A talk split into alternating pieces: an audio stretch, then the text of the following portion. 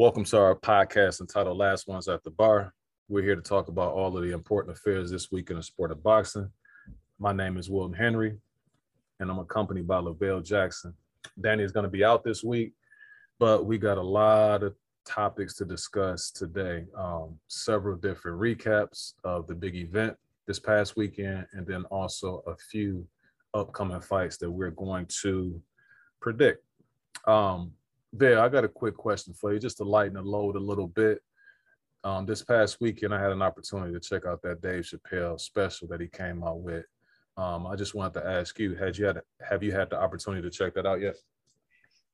Yeah, yeah, I, I checked it out uh, yesterday. Um, it was it was it was interesting. I mean, Dave Chappelle, uh, as a comedian, he's top notch.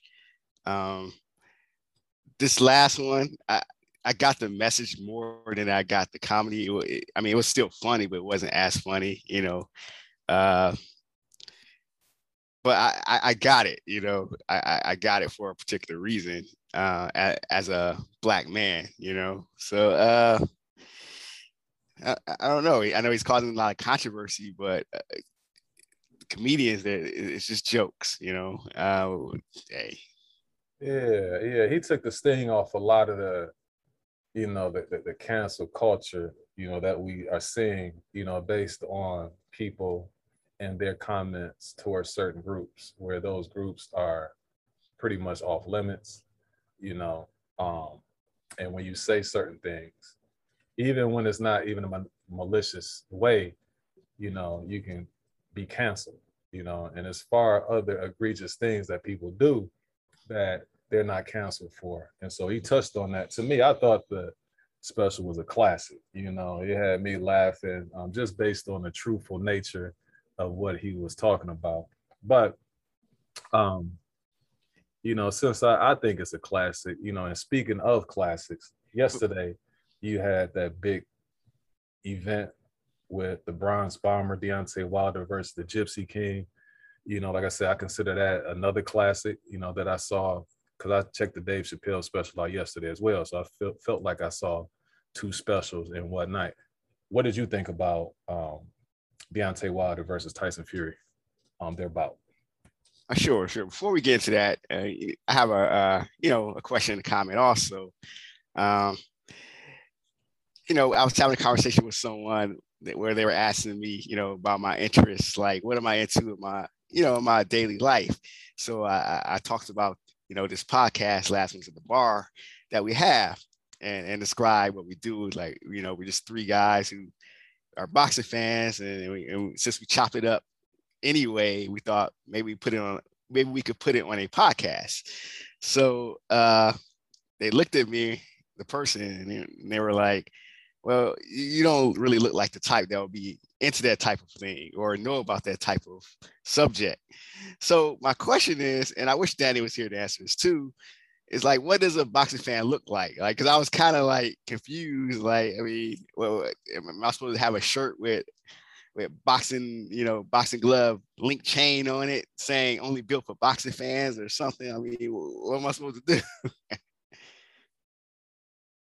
That's a good question. Um, I don't know. You know, maybe it could be more so your interactions with that person. You know, like they just whatever it is that you normally discuss with them, that they just never thought that you were a boxing fan just based on the relationship that y'all have. I don't know.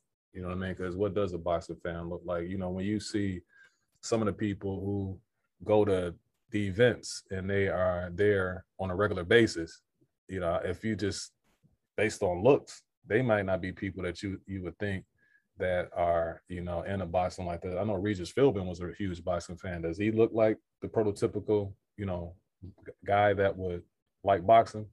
You know, so I don't know. Yeah, but, but, but props to that person. Uh, I'll name uh, Royster, but props to him. You know, so uh, just looking at this this past night, I mean, it was a classic, classic uh, first thing, this is a classic card from top to bottom. Like it was, I was really surprised about uh, how how thorough this this card was top to bottom. I mean, it felt like uh, uh, uh, I have a dream like moment for boxing. Like you had top rank and uh, Premier Boxing Championship, people walking hand in hand. And it was like you had Lennox Lewis commentating with Andre Ward. Uh, you had Shawn Porter giving props, you know, as announcer to, to Tim Bradley as a commentator saying, Hey, what's up, man? Where you at, man? It, it was just like, it, it, was just a classic moment. It's like, it's like PBC and Top Rank came together to say, "Hey, look, we're the real deal." You know, I, I guess Triller must have inspired him or, uh, or something, because they really, they really did put out, and I, I was very, very uh, impressed with, with what they were doing. I mean, you, you saw everything on this card. You saw brawls, you saw knockouts, you saw people being outfought, you saw people being out skilled, and you saw boxing, purely pure boxing skill. Also, it was it was everything even with you know without controversy it was some controversy there too like it, was just a lot so uh, that being said going to this fight uh, the third fight between tyson fury and Deontay wilder uh, you know tyson fury he came in this fight 30 and 0 and a one draw against wilder uh, and wilder is 42 1 and 1 with that draw also uh, of course, Fury, you know, he has to knock out over Wilder but also has a win, a win over uh, Vladimir Klitschko. And Deontay Wilder, uh, you know, he has these 41 knockouts from his 42 victories.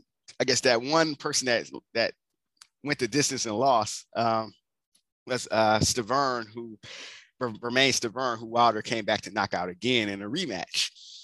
Uh, th- this this this heavyweight fight was an event, one of the best heavyweight fights I've seen, you know, in a minute. You know, uh, you had uh, Big E Langston, you know, the W, the current WWE champion, introducing both of the fighters. And it's funny because uh, both Fury and Wilder, they, they seem like the type of guys who would have a career in, you know, wrestling after their boxing careers are over. But you know, it, it just had all the makings of a classic. Um, this fight, of course, uh, Fury won this fight by uh, technical knockout in the 11th round, uh, in one of the most dramatic, uh, you know, parts we've seen in a while.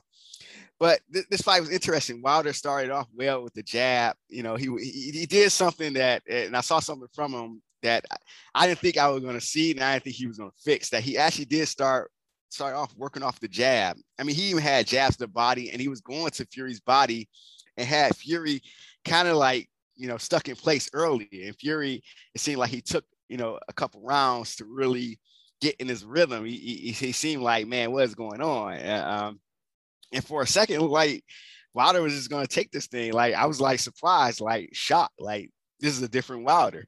Um, and I'll be interested in how uh, Wilder moves forward, uh, even even trying to perfect that style, even you know trying to do better with that style because it, you could tell it wasn't 100% realized in this fight because it only lasted about two rounds.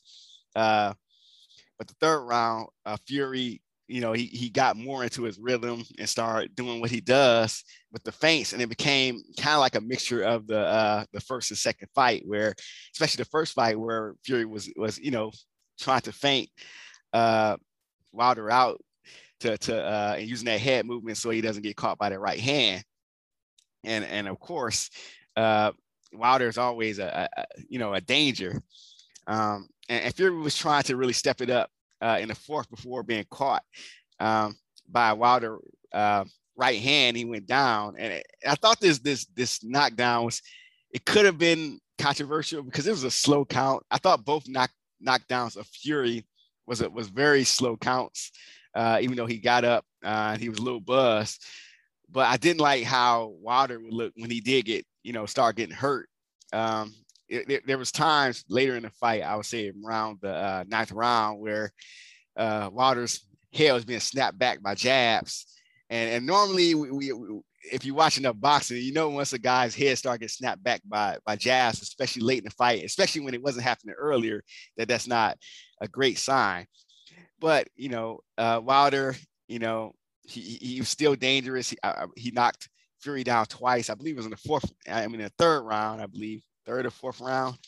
Uh, third round, he knocked uh, Fury down twice, and I thought Fury was going to be out of there by the the, the, the fourth round. Um, but he fought a, a, even though I mean he did what he wanted to do. Wilder finally got what he wanted. in the second round. In the words of Bud Crawford, he got what he was looking for. He wanted to go out on the shield. He did just that. He went out on the shield. He went out like a warrior.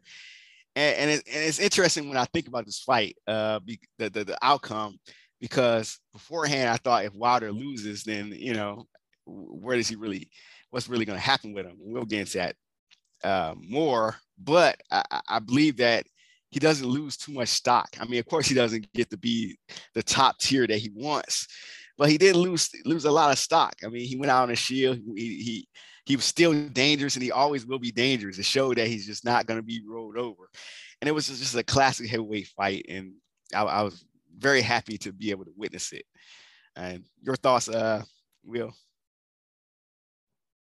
Yeah, I thought this fight was um, like a microcosm of both of the first fights, you know, all into one, you know, where you had, you know, the knockdowns in the first fight and Fury dominating a lot of the fight and then Wilder having his moments. And then certain parts of the fight, it just looked like Fury was just a better man like he was in the second fight, but it was just all compacted in this one um, exciting back and forth action type of battle. Um, and like I said, this was the, the best of the three fights. And both guys, like as you stated, showed tremendous heart, determination, and that's what you like in one of these huge uh, mega fights.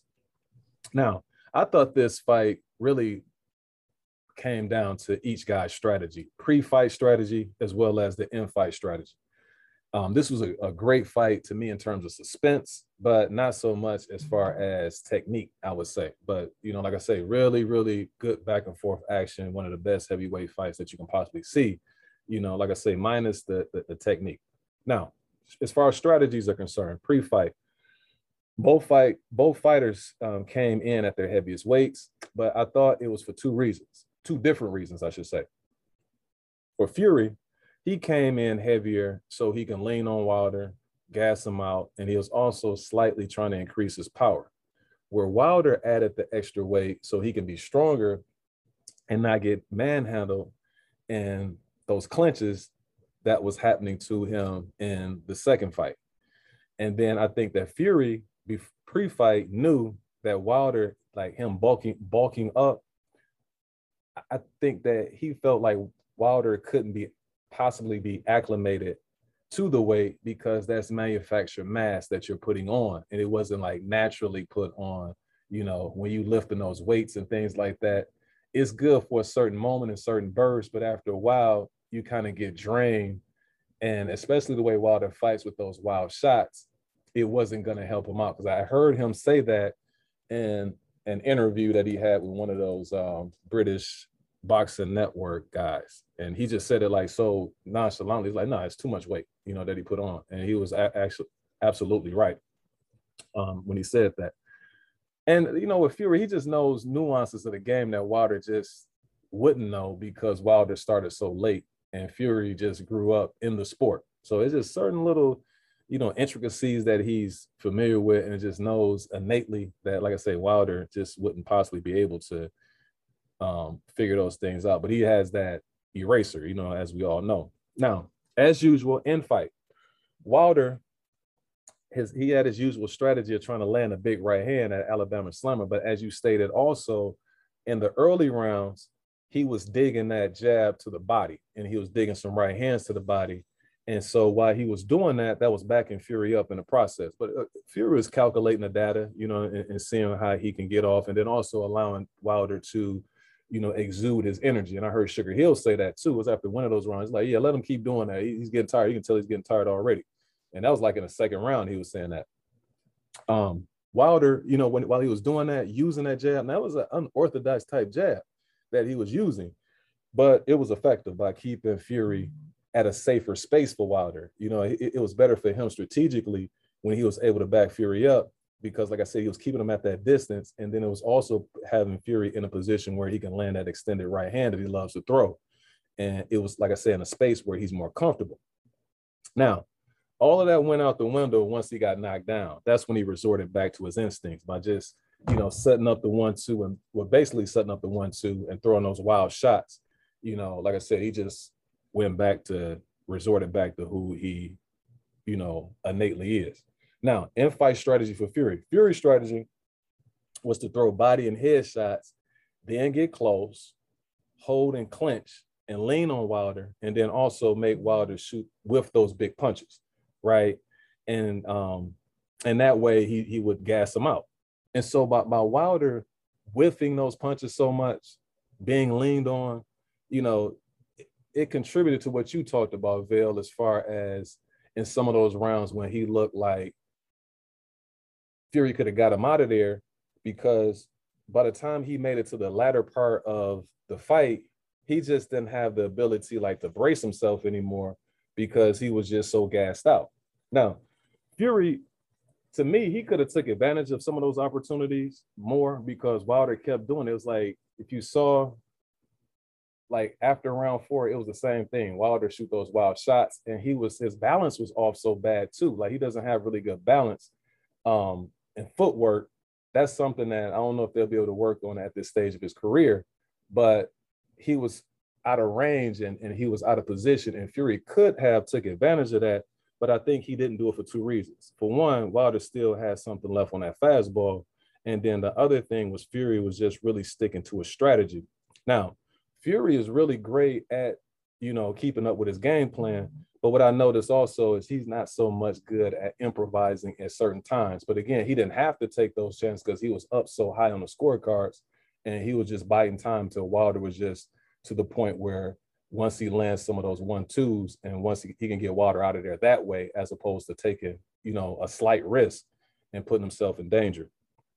And Fury, only one time in a fight, he made that mistake when he came in and he really didn't use too much head movement and walked right into a right hand in the fourth and that's when he got dropped. Um, not once but twice, you know, in that round. But outside of that, you know, Wilder landed some shots here and there, and it kind of shook. He, he had some power, but it wasn't nothing that the Gypsy King couldn't handle. Um, and also, what I noticed is Wilder, he has a sweet spot where that's where he gets his power off at. It's like mid range where he can't. It's two places where Wilder is ineffective. It's like right far on the inside and then it's, it's far out. Like those two places, and moving forward, guys who, who are going to fight them, they're going to notice that, but they may not have the ability to maneuver around and not get caught by that right hand like Fury is, because Fury has that herky jerky. That's one of the biggest difference between the two guys. Also, is that Wilder, he doesn't move his head. Like his head is, he's just gonna when you throw a punch, he might move his head, but Fury is always constantly like moving a little bit. That's just something that he does. Like he, he's he's he's really good at that. And Usyk does it too. Like those really upper echelon creme de la creme type guys, that's something that they just had that, that movement all the time where you're just not going to be able to get something off on them, you know, on a consistent basis. You might be able to tag them, you know what I mean? But at the same time, it's going to be far and few in between. Um, and again, it was a great fight, man. Like I said, just all in all, I just think that Wilder, you know, some things he, he still can work on as far as his balance um, utilizing that style a little bit more, even when he's hurt, you know what I mean, as far as using a jab and, you know, getting that footwork together, man, because he's off balance a lot. And it just looks to me that Fury is just a, a more of a natural boxer. You know, he simply knows the nuances of the game that Wilder does not. And, you know, as I stated before, this is one of the best fights I've watched as far as suspense, but it wasn't so much um, in terms of technique last thing that I want to say is to me, and I know Wilder is big on uh, loyalty and things like that. And I'm not so certain, me on the outside looking in, and he probably has more insight into the situation that happened with Mark Breland and the reason why he wanted to sever ties with him. But when I looked at this fight, just from a boxing standpoint, I think he would have been better suited to add in his new trainer, but at the same time keep Mark Breland there as well. Because Mark Breland, when he did jab using Mark Breland at his best, that's what Mark Breland was working on, like more of a um, a straighter jab, more of a consistent jab, and blinding his his opponent, and then coming back with the right hand. Where yesterday, it looked like they were working on things, but it wasn't as fluid. And you know, maybe they need more time to work together. I'm not sure. Maybe just Fury is just that talented where, you know, it wouldn't have mattered anyway. Um, but like I said, for me, I think that keeping Breland there because he was building something with Wilder. Like I say, to a certain degree, sometimes you know Wilder at his best, and, and he looks like Breland a little bit in terms of like that straight one-two that really used to like to um, throw as well. And no, really, the last thing that I want to say, Bill, is this: is that I think also Wilder kind of did himself a disservice by coming in at his heaviest weight of 238. Mm. And not just the weight itself, it was the Anthony Joshua muscles that he put on. Like that's good for bodybuilding. And I'm sure that, you know, he has so much heart and passion and wanting to get redemption that I'm sure like when he you tell him like to lift weights and stuff like that, he wants to beat Fury so bad that he's putting in so much work that I think that after a while, like in a fight, you get to throwing those winging shots, you know, on a consistent basis. You're gonna wear yourself out. And after the third round, I'm like, he really didn't have too much left. I'm surprised the fight went to 11. To be to be um, honest with you, but you know, all in all, man, like I say, it was a great fight. I'm proud of the champ, you know, for showing such heart and determination. And you know, regardless of the outcome, I'm still gonna ride with him uh, till the wheels fall off. Yeah, it, it was a great fight, and uh, to your point, yeah, when about especially the weight, um, that was the first thing I thought of, like because Wilder, he might have wanted to put on that weight to try to you know compete with Fury leaning on him, but at the same time, if if any type of history has taught us anything about Wilder, and he knows this, he's at his best when he's like between 210 and 220. When he's in that range, it's like I, I, I think had he been in that range, it's, it's punching. He he he might have been more uh, mobile and been able to to to get Fury out of there at, at some point. Um, but well, it's interesting that he put on that weight at 238 pounds, uh, six foot, you know, six six foot seven. Uh, I think both of these guys, man, they preparing for that WWE career, man. They, they had uh, Big E, you know, presenting for. For him. I, I call within five years, it, will be a WrestleMania moment. but yeah, he, he, you know, he looks like his, his finishing move is gonna be a power bomb or something like that. The Bronze power bomb. But yeah, other than that, uh, shout out to to uh, Sugar Hill. And the funny thing about Sugar Hill, uh, Tyson Fury's trainer, I think Deontay Wilder would probably excel under that type of regime, like with the the, the Kronk style. And I think Fury might have made a power move by selecting, you know, Sugar Hill as his trainer, because that style just I, th- I think Wilder would be be just unstoppable under that style. What are your thoughts on that, Will? Yeah, I think that he'll be better suited if somebody around like Emanuel Steward, Sugar Hill, one of those guys, and I think it's um it's another one of those guys around there that he could have selected um, to help out, but then it would went against Sugar Hill's relationship. Was is it Thomas? It's it's another um, Sugar Hill, not Sugar Hill, but another Kronk guy that's. Uh, I know Johnathon Banks, but I know there's, an, there's probably someone else. But I know Johnathon Banks, the former yeah, fighter. Yeah, Banks is who I was talking about. Who I was thinking about. Yeah, but that is tricky because of Banks' relationship with Sugar Hill. You know what I mean? And I don't know, like Wilder, you know, he just seemed like the guy that everything that he selects, it it is it has to be um something that he's truly comfortable with. And I don't even know how comfortable he would be having somebody that's in the same um camp, you know what I mean, so to speak, like that's involved with Kronk. If one guy has a Kronk trainer, then he probably wouldn't want to you know, mess around with that guy because he, you know, you just never know. I can just, you know, just even I can even tell it with who he selected as far as even Loaded Lux coming out there with him. Who would have thought that he would have brought out Loaded Lux in terms of introducing him or, you know, in his ring walk? You know what I mean? Like that has to everything means something for him. And so that that'd be tricky. But as far as if he did select somebody from um like the crunch that would help him out because it's it goes hand in hand with what he likes to do. And that's what they teach over there. They teach that power. You know a lot of guys over there have those big right hands and and um, i think that he would be better suited if he did have somebody like that um, that was in his camp. So i agree shout out shouts out to uh, both fighters. They fought a terrific fight. Um, but moving along, uh, what do you think is in the future for both of these guys? Well, for the champ, Tyson Fury, you know, sky's the limit, man. He he just proved that in this era that he's the best of that crop. You know, him, Wilder, Joshua, that crew that, you know, he, he's a cut above. And moving forward, he basically can do what it is that he wants to do. Um, I think some people would give um, Usyk a shot against him. And to a certain degree, I think Usyk has a slight chance, but at the same time, it's just certain things that he can get away with against other guys that he would not be able to get away with against Tyson Fury.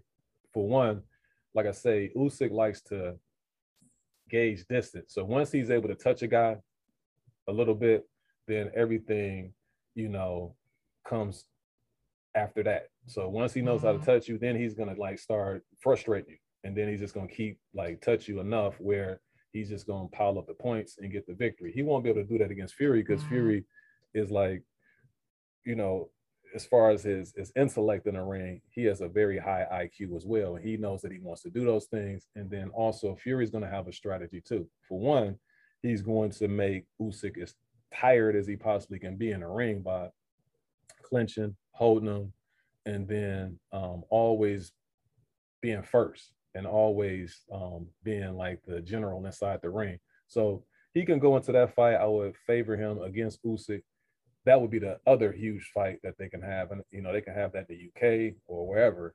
And, you know, that's another huge payday for Tyson Fury. So that's the thing that I see like the biggest thing on the horizon for him. But he also has the AJ fight. Like they can do that still and he can generate some revenue. Um, and you know, any of those other guys, like you can always like I think Tyson Fury from time to time he'll, you know, pick whoever, you know what I mean? And, and he'll just stay busy, you know. But like I say, uh, moving forward, that's the biggest thing on the horizon is that Usyk fight and then possibly an AJ fight. Now, as far as Wilder is concerned, the first thing I would do if I was him, get some rest. Right, this this thing has been lingering on for about two years now, and he's been eating, sleeping, and only thing he's been thinking about is Tyson Fury like those guys, those three fights in a row that they just had, and then also going through like litigation to try to get the fight, you know, constantly training, then a fight being delayed, postponed, and all of those type of things. And you see that he put massive amounts of work in, and that's all he's been thinking about. So he needs to decompress, you know, take your vacation. I wouldn't even mess around with the sport of boxing, especially after that brutal type fight that he just, you know, went through. I would take about a good three months, four months away, and then just relax, enjoy my family, and you know, get back centered. And then after that, you know, get back in the gym, you know, work on that footwork and you know, mastering that style of using the jab, you know, working behind that jab. And then, you know, I think we're closest that we've ever been actually to a Joshua and Wilder fight.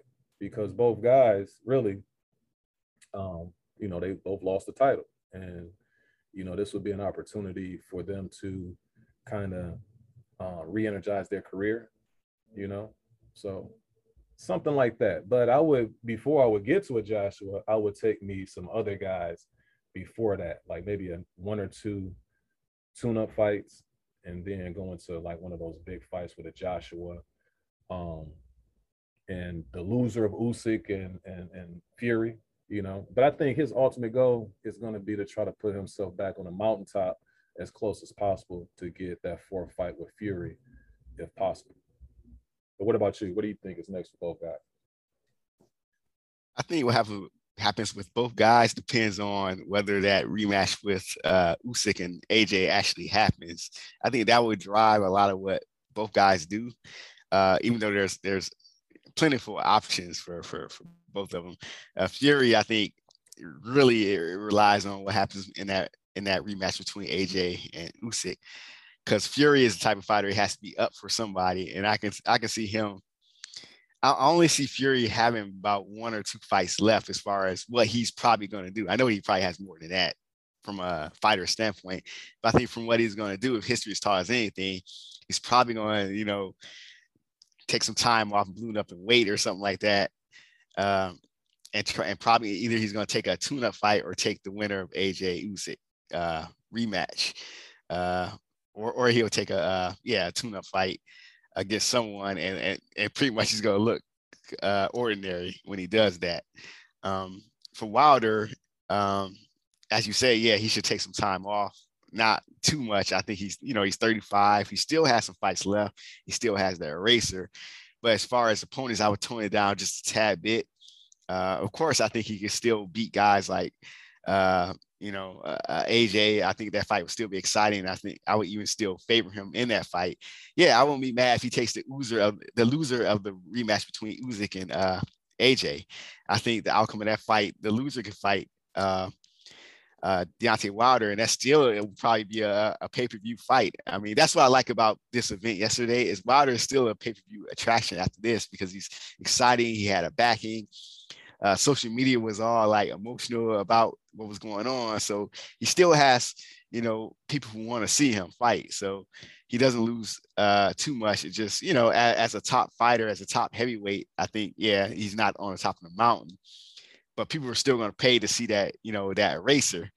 Um, and, and, I won't be mad to see him against someone like an Andy Ruiz or even a, a Dillian Whyte. I mean, those fights are still out there, and it, those are still uh, fights that they can still sell, will sell. You know, so those are just, just great fights, uh, and I think Wilder, but as you say, yeah, Wilder should you know take some time off, take a vacation.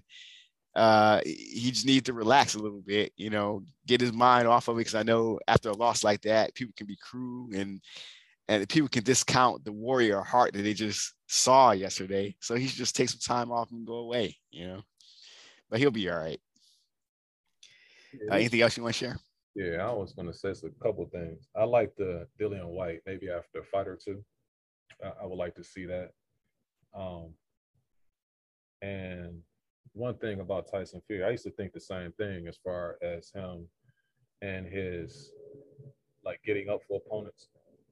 I think if you have like when Tyson Fury fights like somebody he's not familiar with or somebody who he doesn't like really respect at that level, I think that's when he's most vulnerable. I mean, a lot of guys are, you know, a lot of football teams or basketball teams, sports teams, or just people in general. Like when you fight or prepare against, you know, somebody who isn't um, quite up to your level, you know, in any way you can't see yourself losing to them. It's hard to, you know, get up for those type of um, people and situations. But I think that any of those top level guys that even though he'll feel like he has the advantage over him, I don't see him slipping up against not not at Usyk. No, I don't I don't see him doing it because the stakes are too high. Like he has all of those belts.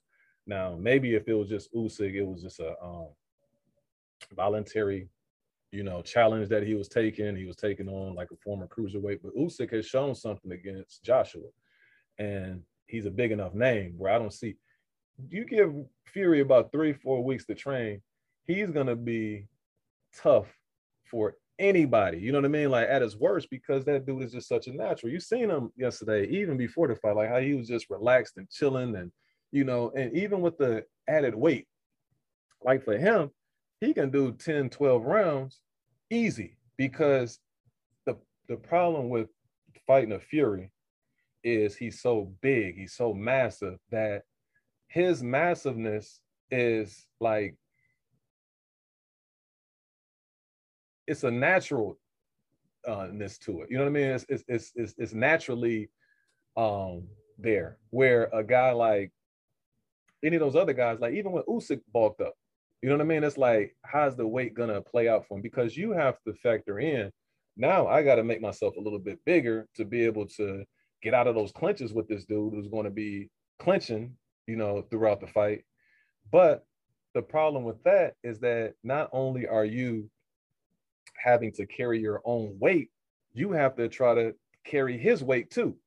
And so that's a daunting task for anybody, and you're gonna just wear yourself down, especially those smaller guys like a Wilder and Usyk. They it's gonna be really trouble for them, and like trying to figure out what's a good weight to come in that to deal with that guy.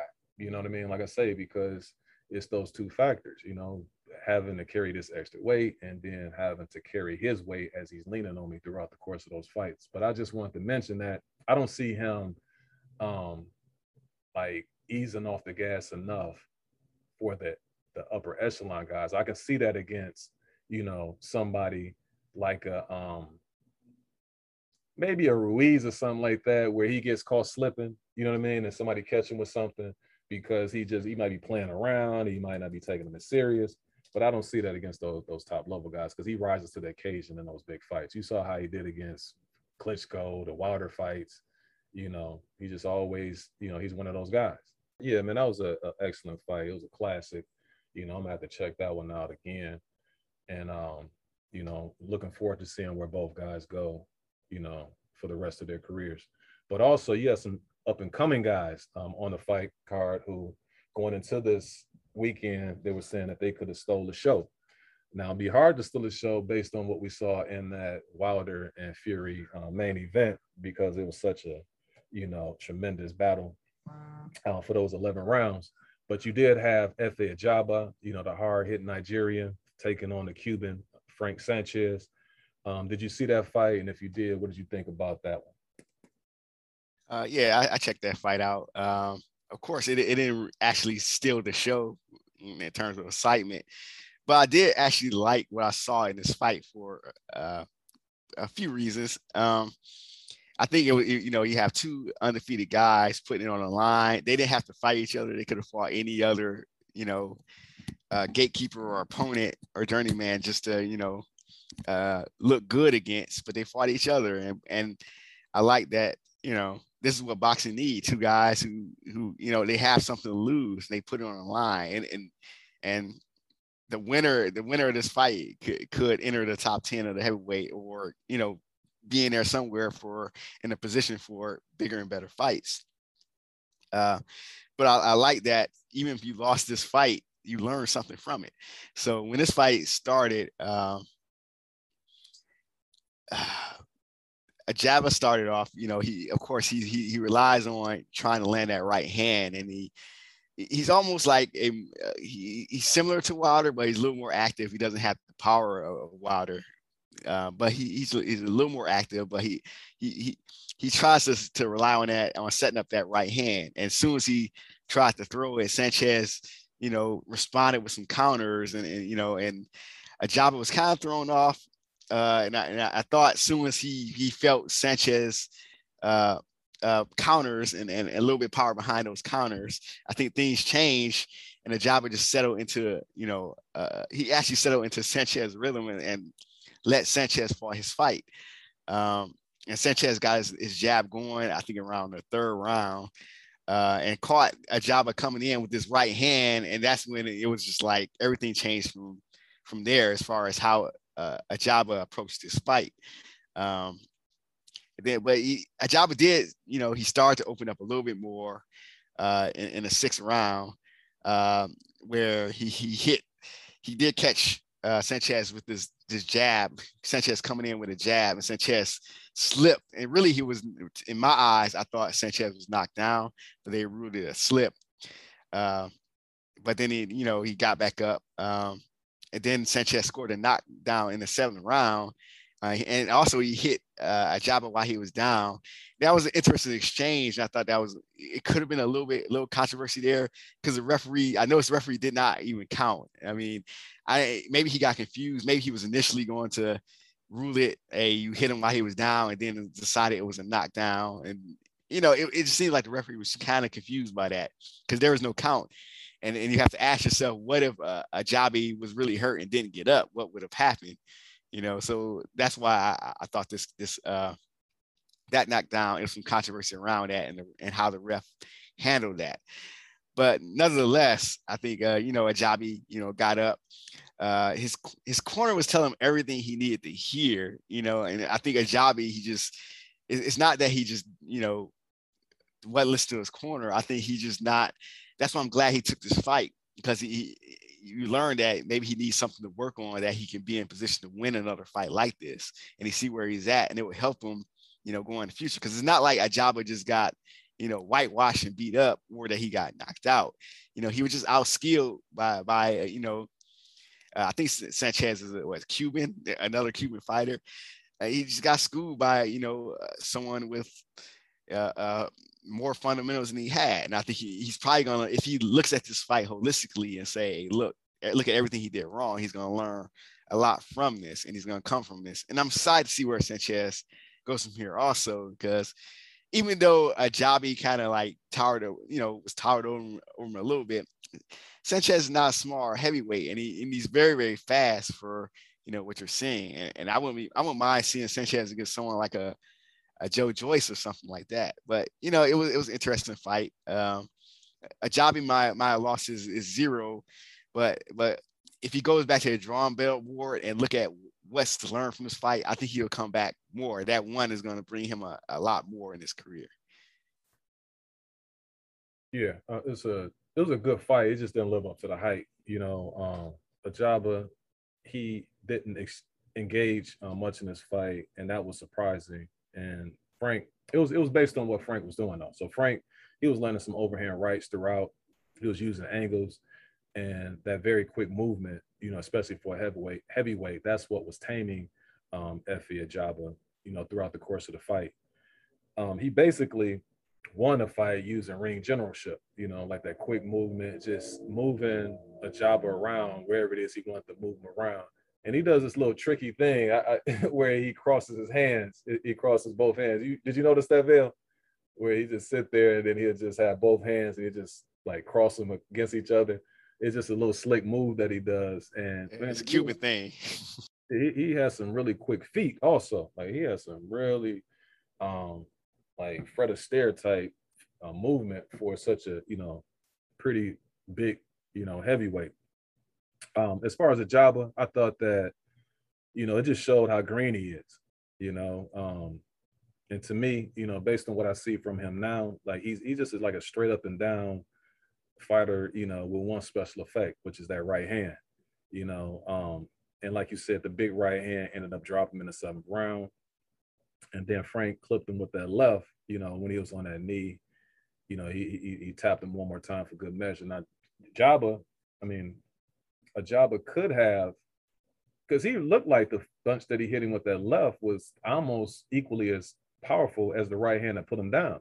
And he, if he would have played his cards right, he could have got a disqualification you know, in that fight if he wanted to t- go that route. But you know, he showed some some grit, you know, and didn't complain or anything like that. But it was it was funny because you know in those situations where you get clipped like that, typically you get five minutes to recuperate, and a ref didn't give him five minutes, didn't count. You know what I mean? So it was just interesting to see. Like you said, it looked like he was he didn't know what to do in that situation, whether or not to take a point, whether or not or what to do, and he probably just forgot that he didn't even count. You know what I mean? So yeah, it, was it was a crazy exchange, but all in all, I don't think it was going to affect the outcome.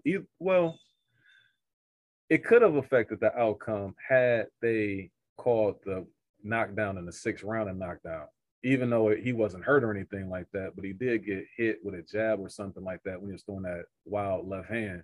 So if they would have called that a knockdown, then also took a point away, it would have made it a lot closer. Um, but I think he still would have inked out a victory had they done those things. Um, but after around like the ninth round, a, Ajagba just started looking discouraged and defeated.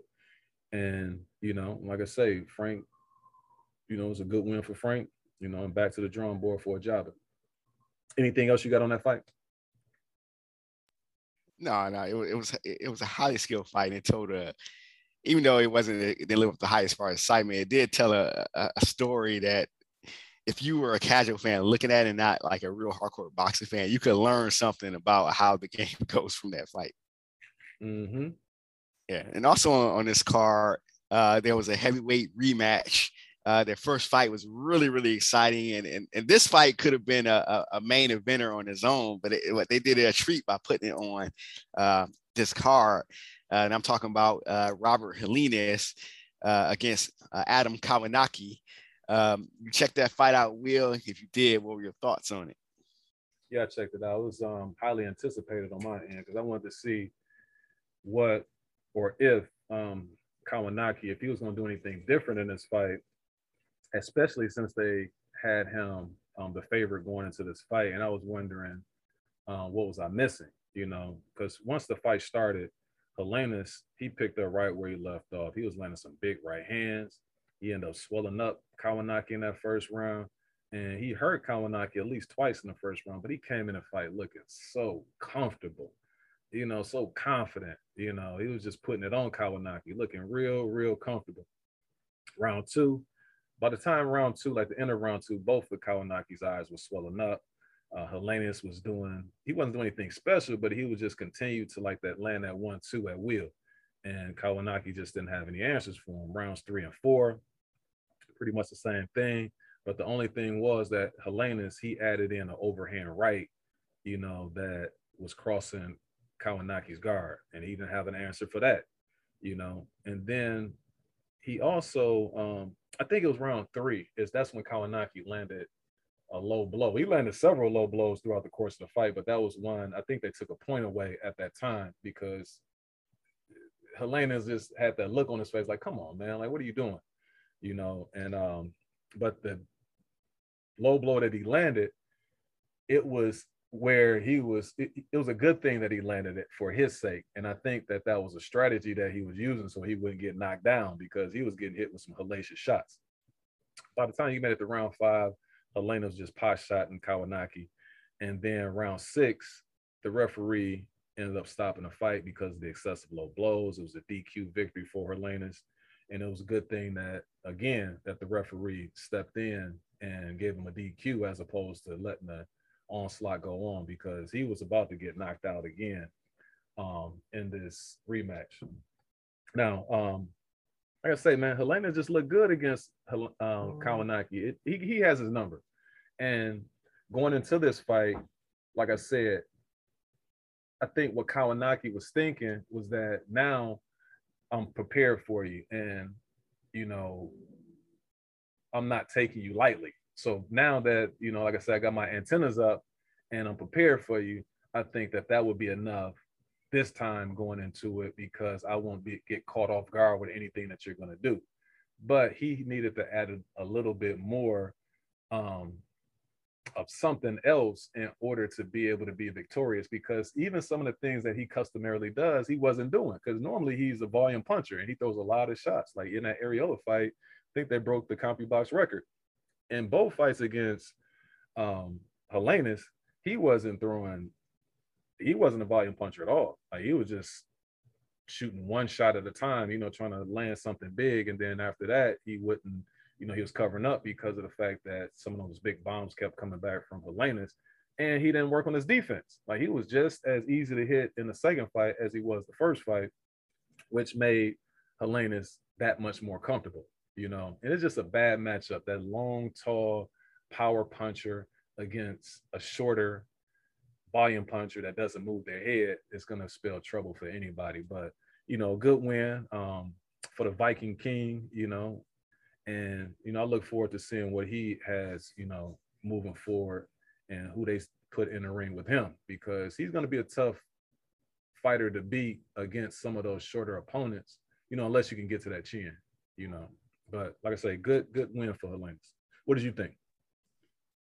Yeah, it, was a good win for Helenius. I thought this fight was a little sad to watch for for a few reasons because you could tell that that while Kownacki he, he wanted this fight, he wanted to prove that this, you know, that he's better than Helenius and that the first fight was a fluke.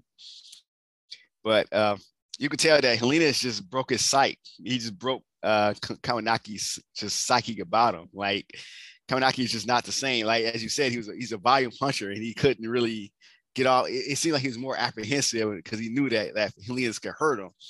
And some of them shots from you know from the, the second round on, from when uh, uh, eyes started to swell, uh, those shots just uh, it. It, you could just hear them. They were just hard, just just thudding shots, and, and it was just like, like a matter of time. Uh, and I wouldn't be surprised if, if Kownacki, that, that maybe he had a, a, a orbital bone uh, fracture or anything like that, because that that eye was just looking, you know, terrible. Uh, it was, you know, just the way it was looking. and he just had a look on his face like he just he just knew he couldn't win. That's when he started throwing those low blows, and and you could see it was entertaining watching Helenius like you know go off a body like, hey man, what are you doing, man? but Helenius did what he had to do. He put it on him more. It was interesting. The more he put it on Kownacki, the more Kownacki would uh, throw them low blows. Even, and the referee was you know took a point from him. Uh, but I, I, thought the, inter- the ending of this fight was interesting. That it's, it's, it's it was ruled a, a, DQ, a DQ win for uh, and, and, and, it was interesting. I thought Helenius uh, really deserved that that technical knockout, and and Kownacki he kind of robbed him of that. But at the end of the day, Helenius already the first fight was a knockout. We, if you saw this fight, you know what happened. I, I think if I was Kownacki, I would uh, just the same advice, Will, you said for Wilder. I think Kownacki even more so. I mean, he, you know, he has a baby on the way. Uh, I think he should just go somewhere and relax with his, you know, um, significant other, and just not not think about this. I think he needs to before he gets in the ring again. Before I see him in the ring, I think he needs to regroup himself and and, and not re- rededicate himself because I think he is a dedicated fighter, but kind of reinvent himself. I would say do something like how uh, Chris Arreola did, where Chris Arreola really went back to the drum board. He took some time off and reevaluate his position and tried to rebuild himself as a fighter. And I think Kownacki could learn something from that. I think because because he needs to he definitely needs to work on his defense. And and, and he's a young guy. I, I don't think all is lost for him, but I, I would say he would need to pretty much rebuild himself as a fighter and reinvent himself before he comes back because I don't, I don't, the way he fights and, what he's built off as far as volume, I, I, can't see a great ending for him, you know. Uh, so, uh, but shout out to Helenius. I think Helenius is going to be a. I, I like the way Helenius rebuilt himself as we're talking about it, uh, and and I think the, the, Viking King he, he he's on his way to you know he can be a, a, a possible opponent for you know and uh, uh, Frank Sanchez, or or even one of the the, the, the second tier opponents for Fury Wilder, just to you know just to have. I think that, that he's a live dog in, in any fight because you know how he rebuilt himself. I mean, I think years ago they thought they said his career was over, and he proved the doubters wrong. It's funny because that's why that's why I think uh, Kownacki right now has the opportunity to do. Uh, but it was kind of a, a, brutal fight to watch the Kownacki take that type of punishment. Um, but shouts out to both guys. It was, it, it was still an entertaining fight. Uh, you have any other thoughts on that one? I think um, Kownacki, it might be a little too late for him as far as being able to switch things up because he built his career on that, you know, as far as being that volume puncher, you know, who you know, just throws all of those shots and he's able to take your punishment. You know, he might take one or two and he's gonna land three or four. You know what I mean? He's such a big guy.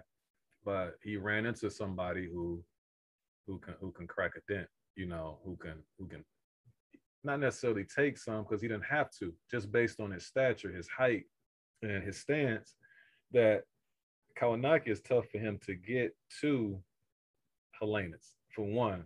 And then two, um, it's like he turned him into somebody who is like a one punch type guy. You know what I'm saying? And and and um Kownacki just doesn't have that type of power. And by him just resorting to that one punch, he can just get that one two off against Kownacki because Kownacki doesn't have a head movement and he hits so hard. Like he doesn't have like the greatest knockout ratio, but he's very heavy handed. And if you take too many of them and you're not moving your head, you're not going to go all 12 with somebody like Helenius. And so he's just in a world of trouble. I was surprised to for them to take the rematch if they were not going to train him to do something significantly different. Like I was expecting him to try to like rush on the inside and just rough him up and get inside there, but he was just doing the same thing over and over, getting caught with the same punches, and it wasn't a plan B. Uh, moving forward, I think for him, he might be somebody gonna cash out. Like that could be somebody that Wilder comes back to fight. You know what I'm saying? And and you know they can hype him up. You know you can get right back to um, you know where you was before, even in a higher status if you beat somebody like Deontay Wilder you know, and he might go for it. And then that'll be right up Wilder's alley because he's going to be there to get hit.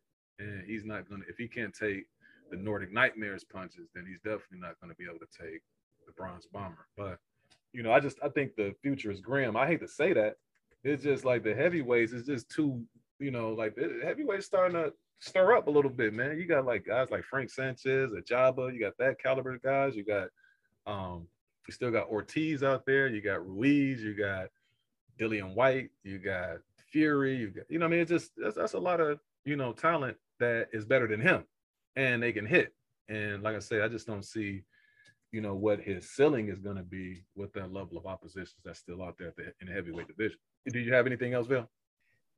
No, no, that you know, it was brutal fight, um, and shout out to both guys. Uh, moving along. Uh, we did have a, uh, another showcase fight uh, between uh, super middleweights. Uh, we had Edgar uh, Berlanga, the knockout artist, against Marcelo Esteban Caceres. Uh, did you check out that fight, Will? What were your thoughts? Oh, absolutely. I had to check out the uh, punching sensation Edgar Berlanga. You know, he was in action. Like you said, against uh, Marcelo Esteban Caceres. We know that Berlanga, you know, he gained acclaim for winning his first 16 bouts by first round KO. But in his last fight, he went the distance against a fighter. I want to say it was Demond Nicholson. Um, but in this fight, early on, it looked like, you know, for one, I was surprised, but pleasantly surprised that they like stepped up Berlanga's opposition, you know, relatively high, you know, because uh, Caceres, like I say, you know, when we previewed this fight, I was saying that he gave Billy Joe Saunders a world of trouble before getting stopped in the 11th round. I, I actually thought that he was winning that fight, and I knew that he had a few tricks up his sleeve, you know, um, with his, his awkward style. But you know, early in this fight, uh, I, I, thought Berlanga was struggling a little bit to get his power off early, you know, but he did wobble um, Caceres at one point. I want to say it was like around the fourth round, um, but you know, Caceres uses experience and movement to keep out of range and distance, and you know, he, he got he kept out of trouble. Then around the mid part of the fight, that's when Caceres started to get a little bit more brave and confident.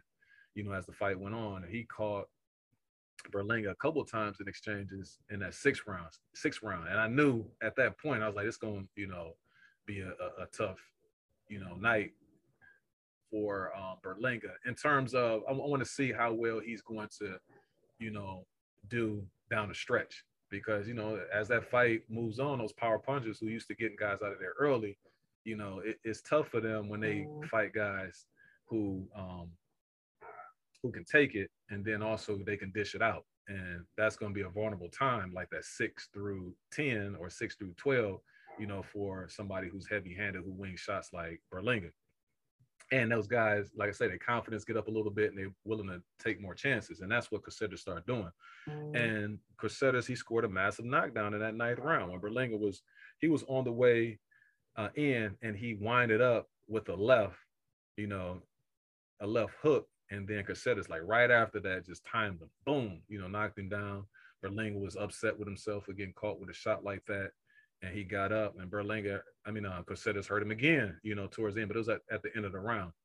Mm. Um, what I think with Berlanga, I think that he needs to pump the brakes a little bit as far as his lofty um, ambition. You know, he wants guys like Benavidez, and you know, he's just not ready for guys like that. I'm I'm a little bit skeptical on his chin because you know, Caceres, he was at 154 um, most of his career, and then he recently, in the in, in the past few years, he moved up the middleweight, and then he moved up the super middleweight. So Berlanga's with like 23 or something like that. Like I say, pump the brakes, uh, and you know you got notoriety now, you got a fan base, and so you good.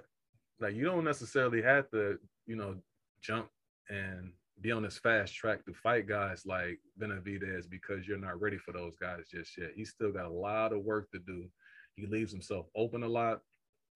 Um, and he's winging those wild shots. They were calling him, you know, kind of comparing him to Acelino Freitas, who was a 130 pound power puncher, you know, back in the day when he was facing guys like Joel Casamayor and, and people like that.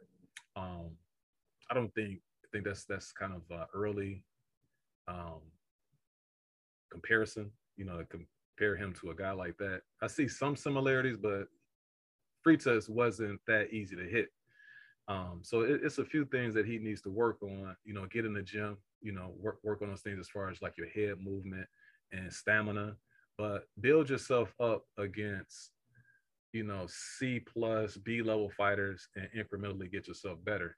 You wouldn't shouldn't look for like a Benavidez or anybody like that and, until another maybe two years down the line, and then you can possibly be ready, or at least you'll be at your best to be able to compete against the elite fighters. But the young fella still has a lot of work to do. Um, but it was a good win and it was a good learning experience in the process. Uh, what did you think about Edgar Berlinga? Berlanga? Yeah, I checked this fight out. Um, Berlanga, he wanted to go more than he always said he wants to go more than one one round or one to three rounds because he'd be getting a lot of one round knockouts. And I think one of his last few fights, it lasted like uh, I think three rounds or something like that. And he, and I, even his his handlers wanted him to go more rounds, so they stepped him up a little bit. And we all, you know, wanted him to step step up to see where he was at. Uh, just like Bud Crawford said, he got what he was looking for because he got he got a full 10 rounds this time. And, and it wasn't uh, easy, even though uh, um, you know he was winning, you know, rounds and, and, and a lot of rounds. He was he it was kind of like he was edging those rounds. He winning those rounds, but it wasn't without struggle. Uh, Coceres, he was he was putting up a, a, a great fight. He was throwing punches. He was showing a lot of movement that was troubling Berlanga. Of course, Berlanga was doing well. You know, he was working off his jab, which I I did like. Um, but it, it seemed like I think Berlanga is type of fighter. If he can't hurt you, he's going to have some issues. You know, going forward. Or if he, he or he comes across someone who who he can't you know hit or ha- or, or is very elusive, he's going to have a lot of trouble. Uh, and yeah, that ninth round knockout, I, knockdown, I thought was very, very like he was really hurt, even though he was mad at himself and he got up like a warrior. Um, I think if, if, because I think he was kind of saved by the bell. And, and, let's say he was in there with a Benavidez or even a Charlo or Canelo, that fight would have been over. You know? So I, I, don't think he's necessarily ready for those guys. But at the same time, I'm, I'm, you know, just like we said earlier, I'm glad he took that fight uh, because we can see where he's at. You know, he sees what the things he needs to work on, and he saw what happens when someone put up a resistance, what he should do. So this gives him, you know, things to go back to the gym and say, hey, this is what I want to do. This is how I want to get better. Because if you don't know, you'll never know. And once you hit the top level and, and, and you get found out, you don't want something to happen like what happened to Jeff Lacy, you know, and, and your your entire confidence just broken after that, you know. So uh I thought, I thought it was a good win for him. You know, he struggled and we saw what he was made of. he showed that he can win rounds and those things. I just didn't like the way uh, he was taking some of those punches, and I think he should tighten up on his defense. But yeah, that's why they fight these fights so that he can see that, so his handlers can see that he needs to work on some of that stuff. Uh, any other thoughts? Uh, not really, but I was trying to look and see if there were some guys that he can like get in the ring with. You know, as far as like incrementally stepping up his his his game. Now, I would for him, like I say, moving forward, he should take not somebody like I think they go to extremes when it comes to Berlanga. At first, they were giving him all tomato cans where he can knock him out in the first round, which was cool because, like I said, he built up this this fan base. You know, you post something about Berlanga, it's gonna be, you know, people are going to react because you know a lot of people have bought into that power, and which is good. But at the same time, once you get that fan base, now you can go ahead and strategically move him and to where he can start working on what it is he needs to work on against a little bit better opposition, fight in and fight out, right? And so, like, I would take some more guys who are maybe in the top 20 ish range. And then you can go after somebody like uh, John Ryder, you know, the guy to the UK who isn't much of a puncher. You know what I mean? He has several losses, but he still is pretty high ranked in all of the governing bodies. After that, you know, you can take you some more guys that's in the top, you know, not you know, 11 through 20 range. Get you a couple guys, then you can start working your way towards somebody like uh, Anthony Dirrell or somebody like that. You know what I mean? But don't just, you know, send him off to the wolves too early.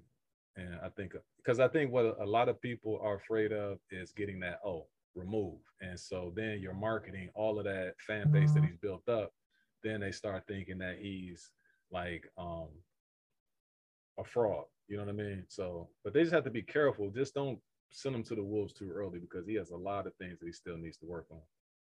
Also on that card yesterday, Bill, you had Julian Williams. He was coming back, you know, after a long layoff. I think his last fight was that loss against um, Banana Rosario uh, for his belt. And so he was coming back against Vladimir Hernandez.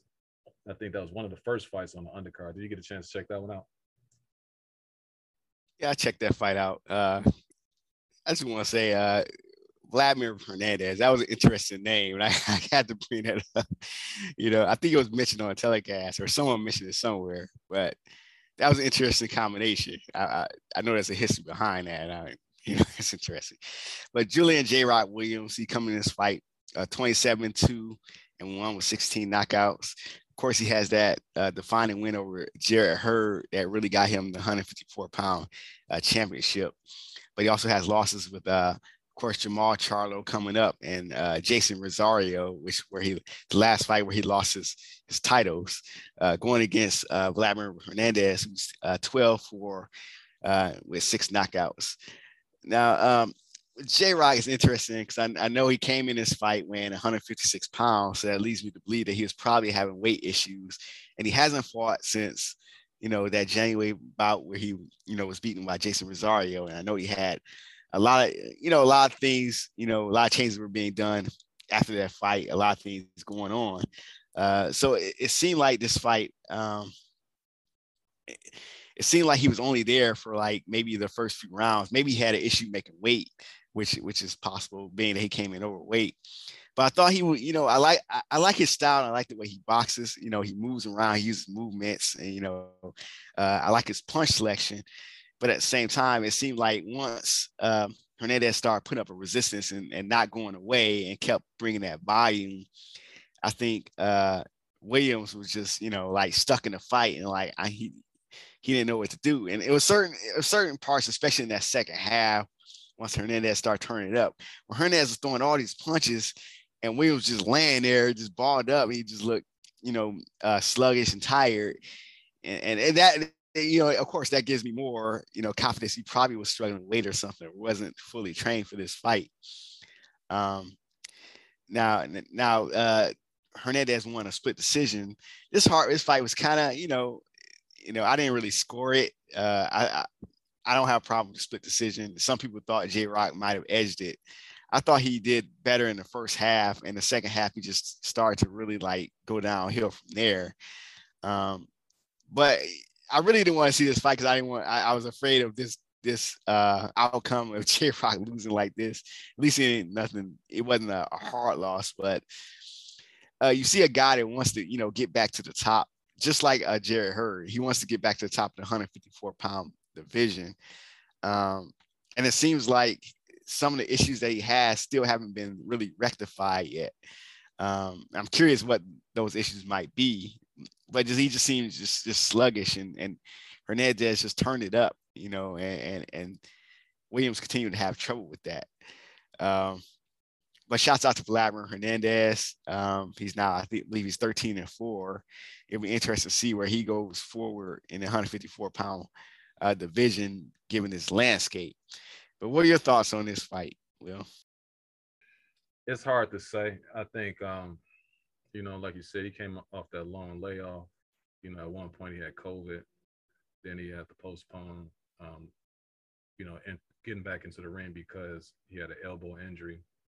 It's a long time to be off. You know, he looked pretty good the first half of the fight, as you stated, but once that second half of the fight, it was all Hernandez. And it started to get ugly around like the ninth and the tenth. I didn't know if, if J Rock was going to be able to make it through, you know, the whole fight. It's either he's going to have to move up which is going to take away some of his physical advantages that he has at 154.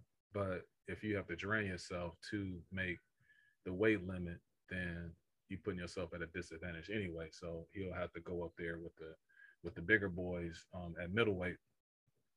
Um, J Rock is one of those guys. I, I, think, to be honest with you, and again, I don't want to be a, a downer on these guys, but I think he he reached his ceiling, you know, already, and he's he's he's a fighter that he's real basic. Like he has all of the basic fundamentals. Like at his best, you know, he he he's good fundamentally, but he doesn't have anything special about him. And I would I also think that he has kind of a weak set of whiskers. Not horribly, but he is if he gets touched on his chin, he he he's he's he's gonna be in trouble with, with most guys, like especially somebody who can punch, you know, relatively um who's a relatively big puncher, like a Rosario, um, like a Charlo or someone like that. Um, but he can compete at the highest level. But is he good enough to defeat those guys at the highest level? But he has to be on his game. He's another one of those guys also that if he's if his antennas are up, he's on his game, he could compete and he can upset somebody who's not as good as a Charlo. You know, somebody like uh Hurd. Like he defeated Hurd. Like he can beat somebody like that. But at the same time, he's gonna be very vulnerable against somebody who's mediocre if he's not on top of his game. He just always got to be on his game. It's like somebody who can play basketball and you know, you see them against like just subpar competition, they may not look that good because they can't get up for that. But when they play against better level of opposition, they can play with those type of players. Is but they just have to be on their game and they have to you know have been playing like on a day-to-day basis where they're not off their game. But if he's off his game he, he's he's very he's to look like you saw him yesterday. So that's why i was intrigued by this matchup to see how he was going to look because hernandez isn't an upper echelon type of opponent he's a very tough opponent you know if you take him lightly and that's exactly what happened. And like I said, I thought Hernandez won the fight. I thought it was close because I thought J Rock may have won the first five rounds, but the last part of the fight that Hernandez won, it was like much wider. Like when he started taking over, it was to the point of J Rock on sometimes looking like he was on the verge of being stopped. I never I never saw Hernandez look like that the rounds that J Rock won. It could have been either a draw just based on the number of rounds each guy won, but who actually did the most damage throughout the course of the fight, it was Hernandez. Moving forward, I don't know. You know what I mean? J Rock just gonna have to get that um, opponent that he can, you know, look good against. I just don't know. I don't. I don't. I can't think of any guy off the top of my head, like the top level guys that he will be able to defeat you know. So I hear that he he he does a lot of good things in the city of Philadelphia. He does it, you know, a lot of good things in terms of saving his money, you know. But he's a good guy, you know what I mean. So you root for him. It's just like in terms of his talent level, I just think that he's reached his peak, you know. But hopefully I'm wrong. Anything else you got about OJ Rock? Yeah. Uh, so that brings up an interesting point. You know, how, he has that victory over, over Jarrett Hurd. How do you think he does in a rematch against Jarrett Hurd? Like, what would you have your thoughts if he decided, you know, you know what, this is an opponent I've beaten before. He would take, he would gladly take this fight with me in this rematch. Actually, I think that would be a good fight for both. You know, I think that for Hurd, he'll feel like because I'm sure if they did fight, it'll be at 160 as opposed to 154, which would be better suited for Hurd. um, it could be that'll be a 50-50 fight because it could be a fact that Julian could just have his number, you know, because the things that Hurd likes to do, Julian was offsetting them because he wasn't overwhelmed by Hurd being so big because he's a big 154 pound fighter himself. And then also some of the technical um, parts of the boxing game that Hurd lacks. That's where Winscombe is good at those things, like in fighting. Like he was just in there countering him when he was trying to just be too big and overwhelm and, sh- and winging those shots. He was just, you know, keeping this the tight guard and then just delivering his shots in there. So it could, and I don't see Hurd switching up too much. He's another guy that he's gonna do what it is that he's gonna do, and he's just trying to um, make it a battle of attrition where he wears you down and then kind of takes you out later because he's just putting that pressure on. He's just so big where that might be a good fight for J Rock, you know. But J Rock has to um, somehow.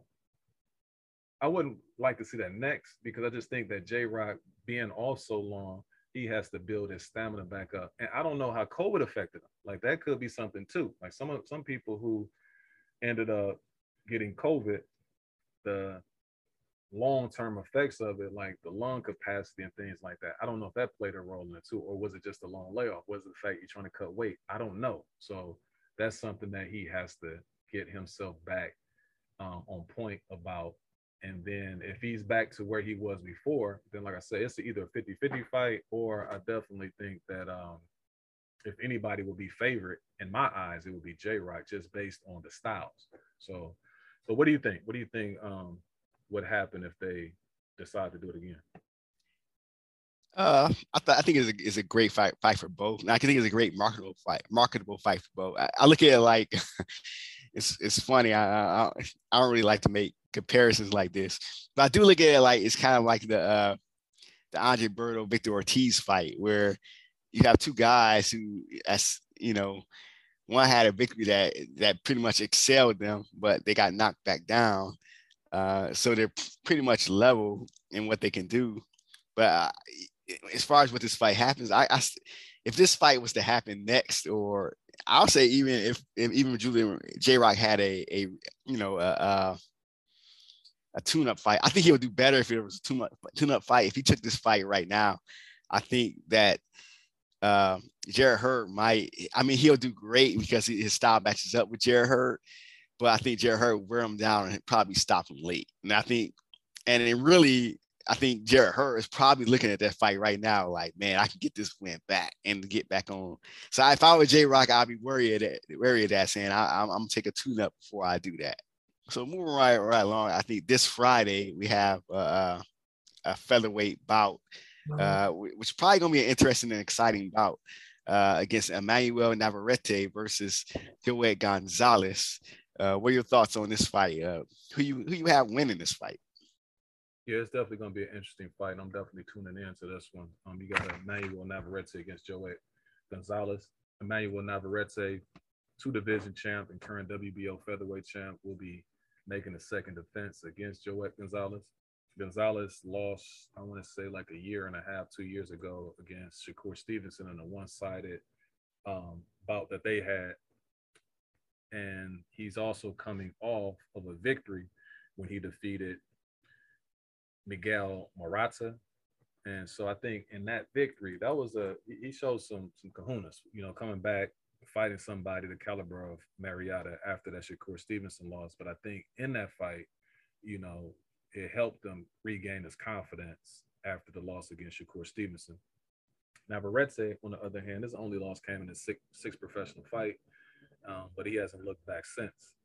He's coming off the destruction against world title challenger Christopher Diaz. Now, my prediction in this fight, in terms of what's going to happen, I think Gonzalez is going to bring that constant pressure that he always brings. Navarrete, he wants to keep the fight, you know, at a distance.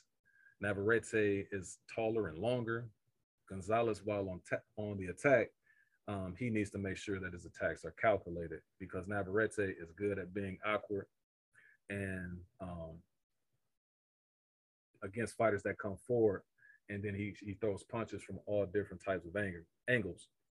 I think working on the inside for Gonzalez, it should be successful, um, but it's only if you can find a way inside that longer reach of Navarrete. Um, this is going to be a good fight. I, I slightly favor uh, Navarrete, but I'll definitely tune in and you know I look forward and I have my popcorn ready. How about yourself? Yeah, this is this is a, a a good popcorn fight. It's definitely going to be an exciting one. I predict. You know, um, I remember when I first saw Navarrete, he, he put the beat down on uh, uh, at 122. It was on uh, Isaac uh, Neho Dogboe. Then he took a rematch and beat up uh, Dogboe again. So Navarrete, he, he used that length very, very well. And, and he was pretty much tall and long for that weight, which is 122 at the time, almost like a, a Leo Santa Cruz. But once he moved up to, to featherweight, uh, Joey, Joey Gonzalez, um, even though they might be the same size, I think Gonzalez is more used to fighting guys that's around that, that featherweight limit. And we saw what he did against uh, Stevenson. I mean, of course, Stevenson pretty much outboxed him and shut him out, but th- he didn't just uh, beat Gonzalez up and beat him to the pulp or anything like that. So Gonzalez is, you know, he, he, he's still a threat to Navarrete, and I think this is going to be an interesting fight. Um, and I think Gonzalez is going to be, it's going to be some interesting exchanges, and, and it'll be interesting to see uh, how they uh, apply their styles, like how Gonzalez gets on the inside of Navarrete, what happens when he's there and he brings that that pressure on the inside, and when Navarrete starts, you know, turning up the volume and start throwing those punches. Um, it's, it's a hard fight for me to predict. I, I, I want to say it's 50 50. Um, if I had to bet on somebody, hmm, I think Navarrete's experience and, and, and, his level of opposition is a little bit more, even though Gonzalez, uh, he has the better opponent with the Stevenson, which he lost against. I think Navarrete has better wins. Uh, and I want to say Navarrete, but I'm still not sure. I, I can't call it. It's 50 50 right now. But if I had to bet on it, I probably would go Navarrete. Yeah, I, for me, I got to see like the first two rounds of these guys, like them together in the ring, sharing that ring, and seeing who is implementing their style more, right? If I can see that, then I'll know who is more than likely going to be the victor. But until then, it's hard to really actually predict this one. Uh, so, but it should be a very exciting fight. Yeah. And uh, last but not least, uh, we have a fight that just been announced. Uh, it's, it's going to be on pay per view at the end of the year, the fourth quarter, December 5th. We have Gervonta Tank Davis versus Rolando Rolly Romero, the highly anticipated matchup. So, what are your thoughts on this, Will? What do you see happening in this fight? She playing right, talking about some highly anticipated. funny, bro. But yeah, you got my main man Tank Davis out of Baltimore, five five and a half, 67 inch reach. He has a record of 25 and 0 with 24 KOs going against Rolando Romero, who is five eight. So he's gonna have a height advantage, 68 inch reach. They call him Rolly. Um, his record is 14 and 0 with 12 KOs. Talks a lot of trash, you know. So it's gonna be interesting as far as like pre-fight build up and all of that type of stuff because he's one of the major league trash talkers that you have in the sport of boxing. But often the trash talk doesn't match the talent. And so that's where the problem is going to lie in this bout. This is going to be a promotional success. You know, I already see some people giving Rolly, you know, a chance to, you know, beat Tank. You know, I don't know who, what fights that they've been watching when it comes to Raleigh or Rolly. So that um, has me baffled. My prediction in this fight, I would be very, very surprised if this makes it to the second round. I see that I see Tank. And the reason why I say that, because a lot of times you have fights where it's a mismatch in terms of the talent between the guys. But I just think Rolly, he's stubborn enough to not attempt to do anything other than what he's been doing as far as trying to come in and throw wild winging shots. And that's going to be a recipe for disaster because that's exactly what Tank wants him to do. As soon as he sh- throws one of those wild winging shots, Tank is going to come right down the middle.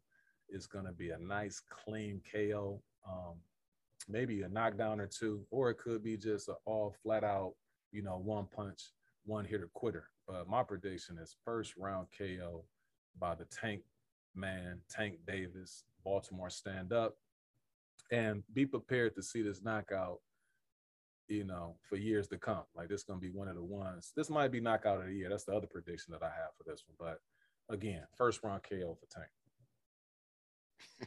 yeah, that's why I said anticipated because this fight is guaranteed. It's, it's going to end in a possible knockout of the year. I would say don't you know uh, get your popcorn before the, the bell rings on this one because it'll be interesting. Um, and, and the interest, the, the problem I have with with Tank Davis, he's not a he's not a bad fighter, you know. And you know what? He doesn't even have a bad record. He's actually pretty. He's a good fighter, and he has a. When you look at his resume, it's very respectable.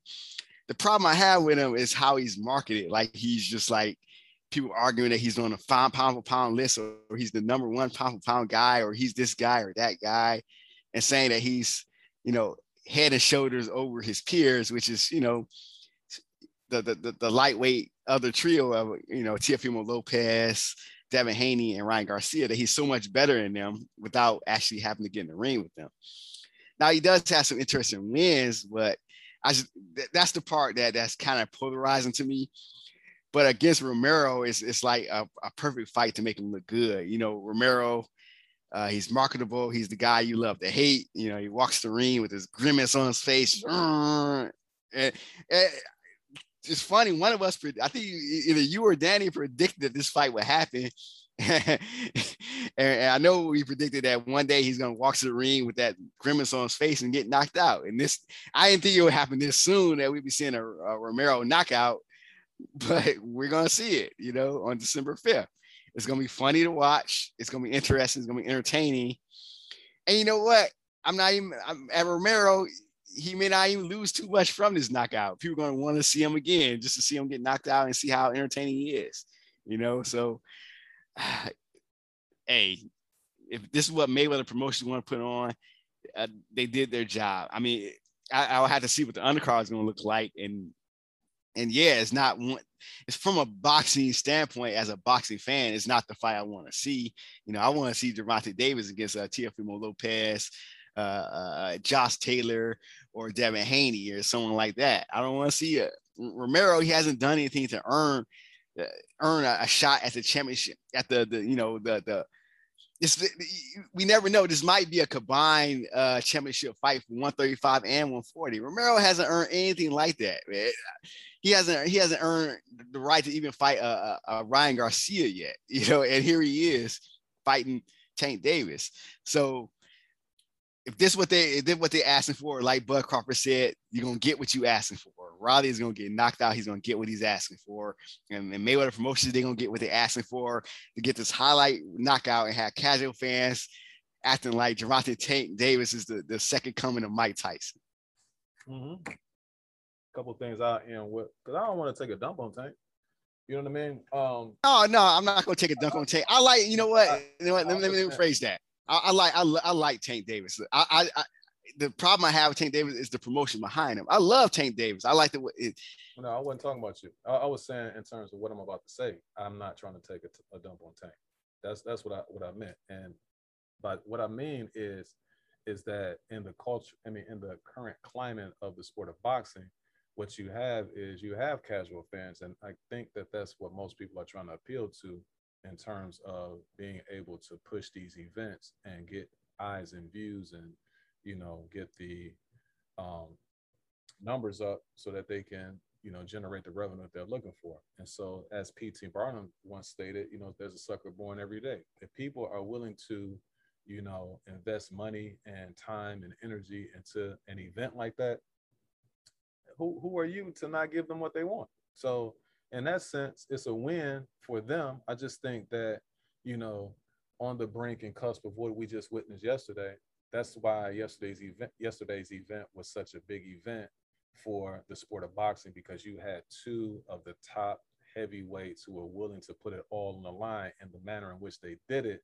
that's good for the sport it generated its revenue but it was also the best competing against the best showing heart showing determination and it wasn't anything it wasn't anything fraudulent about it this fight is more smoke and mirrors. It's just the fact that it's the three card monte type thing, right? Where they just, you know, they suckering people in because you see Riley with this knockout, you know, ratio that's high that he has. He has this phantom belt that he's carrying around that who did he beat to get it? You know what I mean? And even the fact that the fight that he won to get the belt, that was controversial. A lot of people didn't think he even won that fight.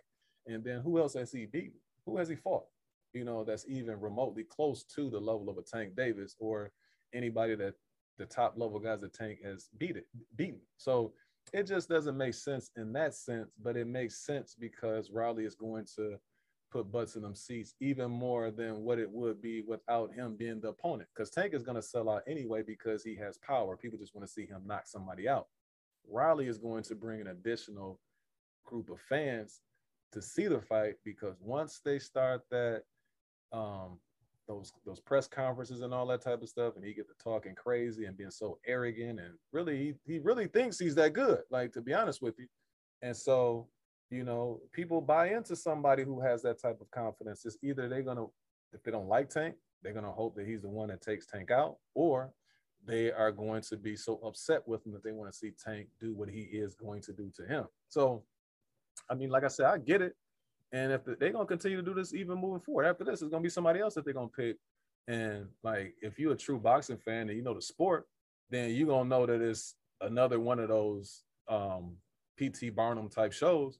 But at the end of the day, it's gonna sell. They're gonna want to see Tank knock out somebody else, and it doesn't matter who it is. The name isn't really um, as much as uh, of the importance as you know, the fact that Tank gets that KO and the way in which he gets it. Because even in that last fight that he had against Barrios, you know what I'm saying? Like Barrios is not the upper echelon 140 pound fighter at all. Out of all the top 10 guys that's in the 140 pound division, you would favor them over Mario Barrios. But the fact that Tank moved up in weight to fight him, he had that belt. I would like to ask who did Mario Barrios beat to get his belt? You know what I mean? When I saw him fight someone, it was a six and 0 guy. He was fighting for the interim belt, which didn't make any sense. But then it made all the sense once Tank ended up moving up to fight him. And then when you see Tank at like being a small stature, power punching guy, it just the optics of it looked at a certain way where, you know, it looked better than what it was because you see Tank fighting this bigger guy, but the bigger guy was lacking so much in talent that you knew that it was inevitable, like the outcome of that fight. So, like I say, man, you know, I'm not gonna take a dump on Tank. I'm not gonna take a dump on Mayweather Promotions because people are buying into this nonsense. Yeah, yeah, but hey, it could be worse. We could be watching another Triller event. wait, wait, you know.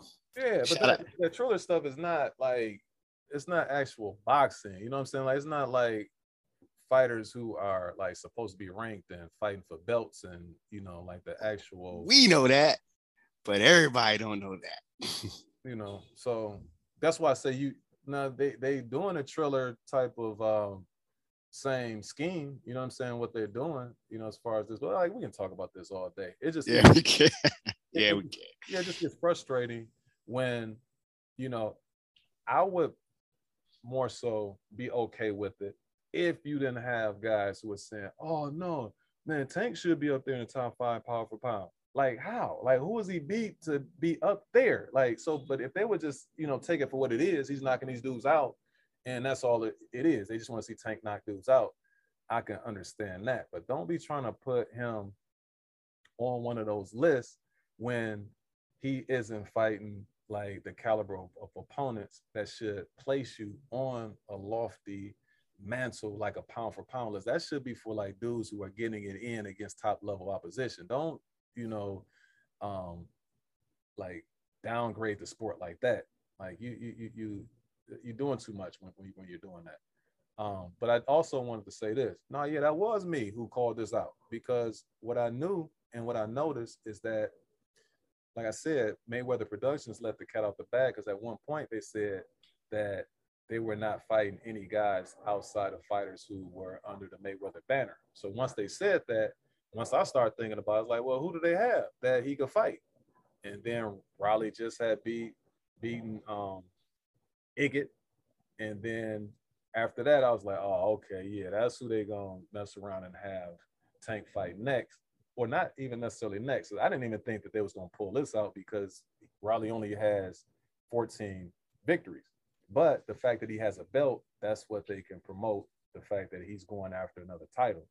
Um, but the other thing, you know what I mean, I don't want to be too arrogant in this statement here, but I do want to say also, man, I had all of those fights predicted correctly last night too.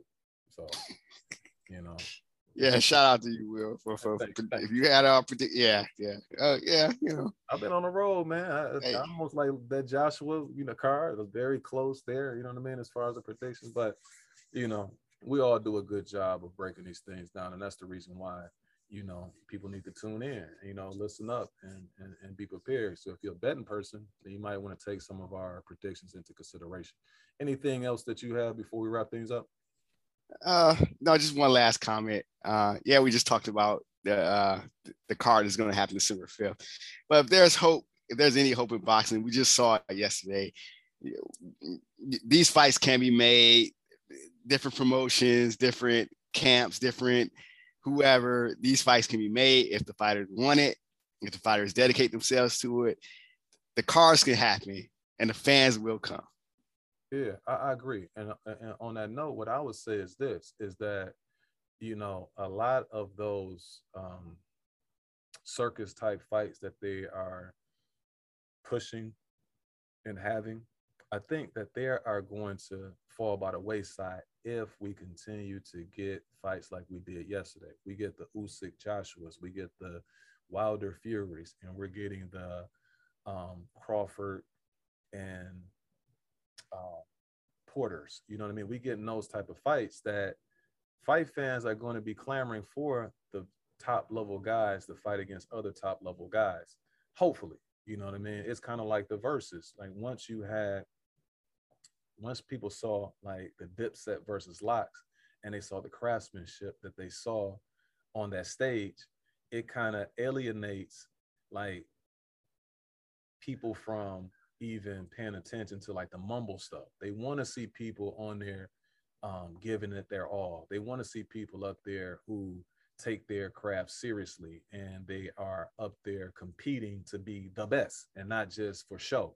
And so all of that type of stuff, um, that glittery type stuff, that gold type stuff, it doesn't truly um, match substance. And so if we can get that moving forward in the sport of boxing, then I think we'll be in a good place and we'll get boxing back where it needs to be. You know what I mean? I think boxing should be up there with NFL. And it should be up there with NBA. Like those guys who have titles, those guys who on a pound for pound list, they should be looked at like that, you know, in our society. You know what I mean? But the best guy have to fight the best. Anything else, Bill? No, now we get we got through this great weekend. Yeah, man, I appreciate it. You know what I mean? You know, just us doing it, you know, being a duo. Like I say, next week we'll all be back together. You know, the three amigos. Um, you know, but I think we did what we had to do. On that note, uh, we'll wrap things up, and I'm just gonna sit back and watch these uh, Packers beat the Bengals in overtime. And y'all have a great Monday. Peace. Peace.